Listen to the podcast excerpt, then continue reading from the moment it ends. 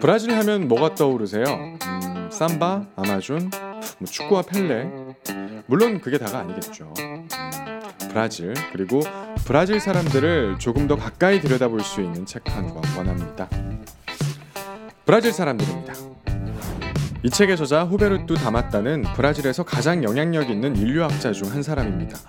이 책은 브라질을 표상하는 대표 이미지를 벗기고 그 속에 숨어 있는 특징들을 끄집어내며 그것들의 다양한 기능을 살핍니다. 그렇기 때문에 브라질의 공식적인 역사와 정치, 경제만으로 파악할 수 없는 브라질 사람들의 생생한 이야기를 전달받을 수 있죠. 저자는 소문자 브라질과 대문자 브라질의 개념적인 구분을 강조합니다. 이슈와 이벤트 중심의 브라질이 아니라 그 이면에 깔려 있는 브라질이라는 공간과 사람들에 대한 심층적이고 전문적인 연구를 바탕으로 서술하고 있죠. 즉, 브라질 국민들과 그들의 일상적인 것들로 이루어진 소문자 브라질을 다룹니다.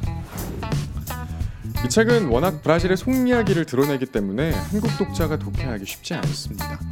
이 책의 목적은요, 어, 브라질 사람들에게 자기 정체성에 대한 관심과 문제 의식을 끌어내는 데 있다고 하네요.